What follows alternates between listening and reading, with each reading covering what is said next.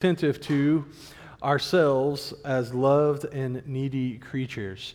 These are three kind of spiritual disciplines that help us remember who we are. And specifically, last week we talked about reflection, and it seemed to be something that people uh, responded to, had a lot more questions about. So we're going to re engage and go a little deeper talking about reflection, what it means to sit and reflect. In our rule of life, rule for life that we are working through as a church, we write this about reflection. Our mission of love takes place amidst change. Our contexts are ever changing, and we are easily tempted to turn in unhealthy and ineffective directions. We lack wisdom. Reflection can help us with self awareness, understanding who we are, what we are doing, and how to better serve others. That's what we think God is calling us to as a church to be people who reflect, who take time to stop and think about that. But why do we do that? Is that just something that we think is a good idea? Is that something that maybe they did in church history? No, we think this is something that the Bible calls us to do. From our passage in Lamentations, let us test and examine our ways and return to the Lord. The Lord has called us to reflect to take time to think about who we are and what we do. We're not meant to live these self automated lives running to and fro, going from this thing to that thing a million miles an hour, never stopping to reflect. We are called by God to do that, to reflect. And in doing that, we become more human. That's what God's calling us to do. That's what Jesus showed us to do, showed us what it means to be a real human. So, the call to reflect, the call to be people who take stock of their lives, is to remember our humanity, to remember what it means to be a person, to stop running to and fro. Look at how the Lord describes us in the book of Psalm. Listen to what he says. He says, For he knows our frame. He remembers that we are dust. As for man, his days are like grass. He flourishes like a, like a flower of the field. For the wind passes over it, and it is gone, and its place knows it no more.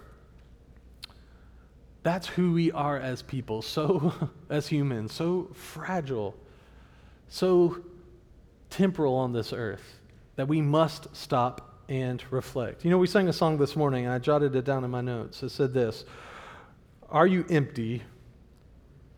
Are you thirsty? I think for many of us, we don't even know the answer to that question because we don't take time to sit and reflect. We know the answer to it when a crisis comes, when something bad happens, whether physically, emotionally, relationally there seems to be like a breaking, and then all of a sudden we sit and we think, oh, yeah. Are you thirsty? Are you hungry? I don't think we as a people in our culture take time to really think about those questions. And that's what a call to reflection does. It helps us to do that. That's the purpose of reflection. Think about what John writes in 1 John chapter 2 verse 6. Whoever says he abides in him ought to walk in the same way in which he walked. Let me read that again. Whoever says he abides in him ought to walk in the same way in which he walked. See, the Bible does not only call us to reflect, but it models what reflection looks like. It gives us the tools by which to do that, as we read in Lamentations. Test let us test and examine our ways and return to the Lord. In 2 Corinthians, we encounter this commandment Examine yourselves to see whether you are in the faith. Test yourselves, or do you not realize this about yourselves, that Jesus Christ is in you, unless indeed you fail to meet the test? And of course, last week we looked at the Psalms about how often David and the other authors talk about reflection. David looking inward and crying out to God to help him with this task. We talked about that last week in Psalm 139. Another from Psalm 77 about the benefit that comes when we diligently meditate on the Lord and search after his spirit. it not only calls us to it, but shows us how to do it. And there's really two great purposes in reflection, two things that come about. The first is to reveal sin in our life. Now, that doesn't necessarily sound like a very fun exercise to do, but it is an important exercise to do. Reflection is meant to uncover any areas of our life that are not in conformity to Jesus Christ. Walk in the same manner in which he walked. Reflection helps us do that. It reveals if there's any areas of our life in which maybe we are not being obedient, where we know the right thing to do, yet we fail to do it. And it also reveals places where we maybe unfortunately enjoy sinful deeds and things we should not be giving ourselves to. It also reveals areas of complacency, which the Holy Spirit has revealed that an action or an attitude is sinful. But maybe we haven't done anything about it yet. Maybe there's a conversation we've been avoiding, but in reflecting, the Holy Spirit reminds us of that and empowers us to go and do that. It shows us where we are missing it. Now, that's kind of hard. It's kind of difficult. That's why I think a lot of people don't take time to reflect because they know that, and I know that deep down inside, if I was to sit down and really think about it, I would probably find a lot of areas out of order, out of line. But that's where the second purpose comes in it generates encouragement and delight in our life. Even as we look at ourselves, even as we examine, test, and reflect, and we see areas of our life where there is just kind of stubbornness, rebellion, depravity, however you want to call it, resisting God, we also find areas of God's grace. Reflection is not merely an opportunity to see sins and shortcomings, but it's a blessing to see really how far we've come, to see the areas of our life God has poured out His Spirit and led us into areas of obedience and fruitfulness. Self examination, reflection, it's incomplete if it doesn't rejoice in commandments that have been obeyed and sin that has been put to death. Think about that. Have you ever taken time just to sit and reflect and think about, man, Lord, thank you so much for helping me in this area.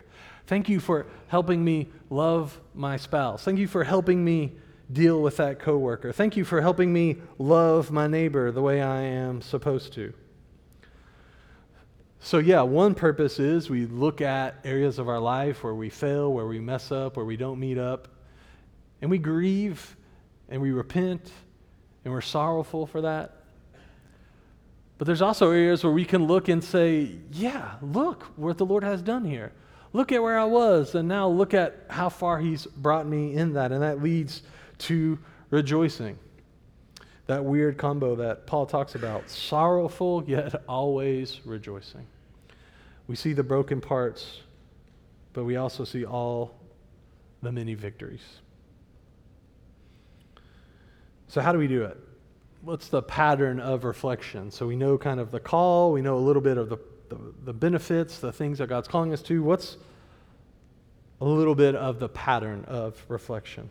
It's an important rhythm, vital, I think, and it takes a certain form. Reflection originates and terminates. So it starts and it ends at the gospel the good news of what Jesus has done for us and what he is doing in the world. Reflection starts there and it ends there. It begins with the good news of Christ's completed work, about his righteousness that has been given to us, about that God has paid for our sins. God has forgiven them. Jesus has taken the punishment, all the things that have happened because of our sin. God has forgiven us in Christ and given us Christ's righteousness. What does that free me up to do? That doesn't that frees me up to where when I go and reflect, I don't have to do it in a way that I think, okay, am I good enough? Am I a good enough Christian? Am I a good enough this or that? because of the gospel, I'm already accepted. So I don't have to spend my time reflecting, going, okay, did I mess up? Is God going to whack me over the head? Is he going to kick me out? Is he going to throw me out? Is this what's going to go on? No. We reflect knowing that he's already forgiven us, knowing that we can go into those deep and difficult places and look at them and be offended and mortified by them, but also have hope and joy, knowing that because of Jesus' great love, they have been forgiven.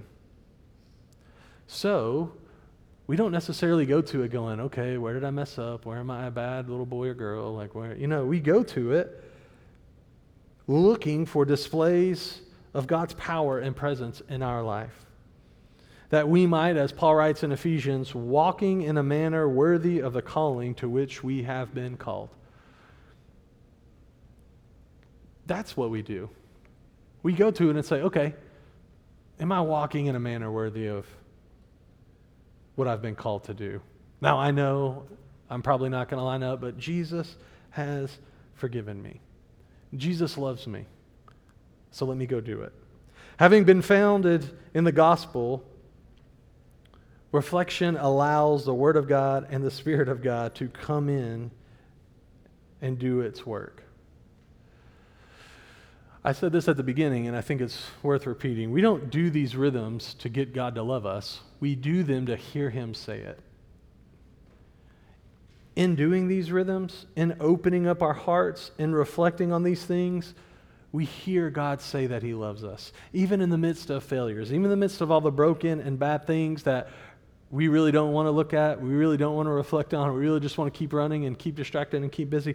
We can do it because we know He loves us.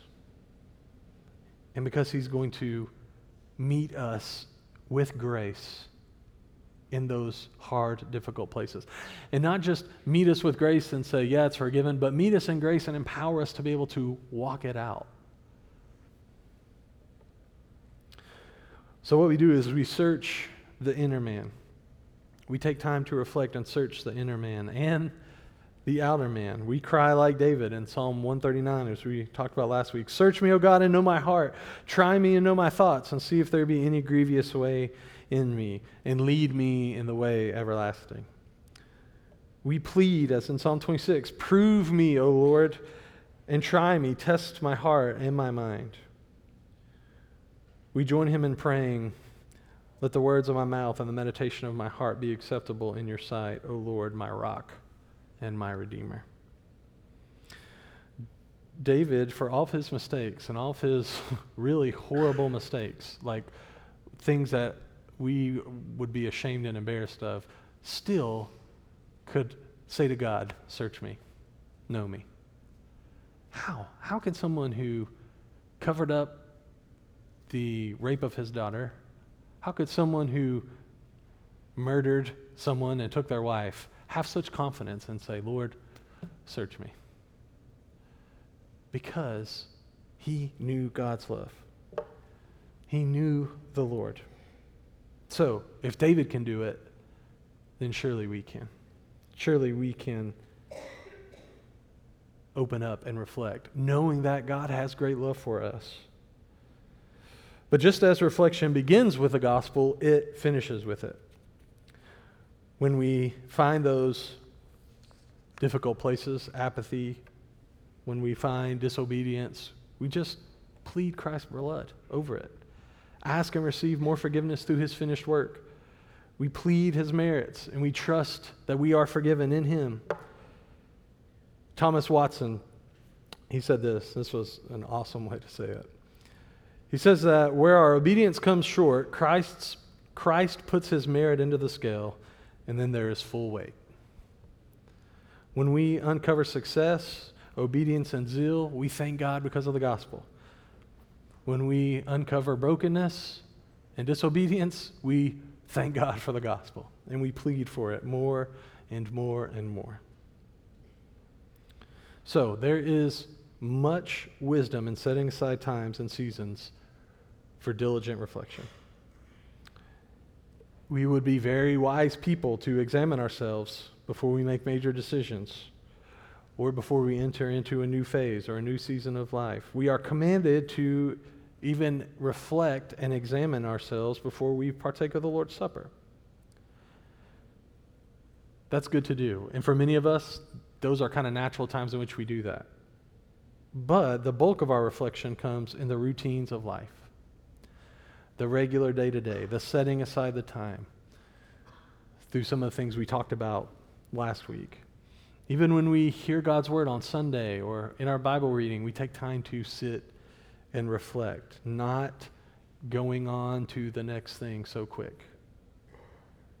Our reflection must be a weekly practice, and that's why we as a church are saying we are going to be a people who take, as a beginning point, 20 minutes a week of thoughtful reflection uh, to your church leaders. And as a church leader, that's always hard to do, right?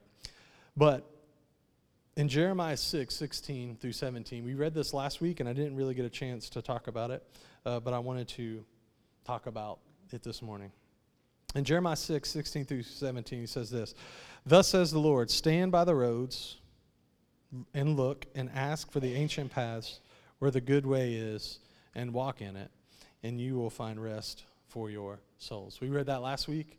We didn't get to really examine the next verse, which I want to do just really briefly with the few moments I have left. Verse 17 I set watchmen over you, saying, Pay attention to the sound of the trumpet. But they say, We will not pay attention. You cannot properly reflect on your own. You have to have the community. See this phrase right here? I set watchmen over you. Okay? This is where it gets a little hard, but I'm just going to go for it this morning. Um, the Lord has appointed qualified leaders in the church to help you do this, to help you reflect, to help you think and take stock of your lives. Formally, those comes in the way of elders and deacons and pastors. In other ways, it could just be a good friend, a community group leader, whatever it is, a person you have some relationship with. But specifically, when it comes to this, to a rule of life, to us saying we're going to be people who take 20 minutes a week to reflect. I'm not some um, authoritative dictator. I don't know if you know me well enough yet, but that is not my style. That is not my leadership style. But there is a sense of authority that pastors carry. And when we, as spiritual leaders, as your shepherds, say, you need to stop and reflect on your life, I get a little nervous when people just say, yeah, that sounds, that sounds like good advice, but I'm not going to do it. I put watchmen over you, saying, Pay attention.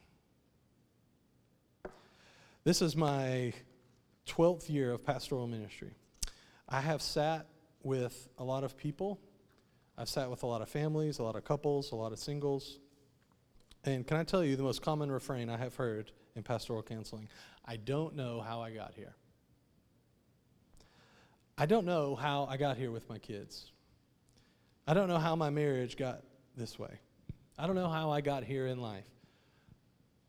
That, I would say, out of every 10 counseling appointments I have, eight of them begin that way. Through just maybe a little guidance. Hey, tell me, how did you get to this point where your son or daughter is just, you know, I just don't know? How did we get to this point where you guys are now wanting to end your marriage? You know, to be honest, I don't know. hear my heart. we as pastors and elders have to give an account for how we have shepherded and led you. And we, I'll speak, are, are pleading you take time to reflect on your life. Please take time to sit and reflect on your marriage, on your relationships, on your family relationships, on relationships with your kids, where your kids are at. Take time to sit and reflect on that. If you need help, uh, Jeremy, I don't know. What does that even mean? I'm here all the time. come make an appointment. Come talk to me. I'll invite you in. You can come sit with me while I do it myself. I'll share with you some of the journaling things. We'll talk about the exam and all these things. The Lord has given you watchmen, people who have said to you, brother, sister, reflecting on your life is a good, godly thing. Now, I can't make you do it, but I'm pleading with you to do it. please, please, please, please take time to do as the Lord commands assess, reflect, and if you need help, come talk to us. Let me pray.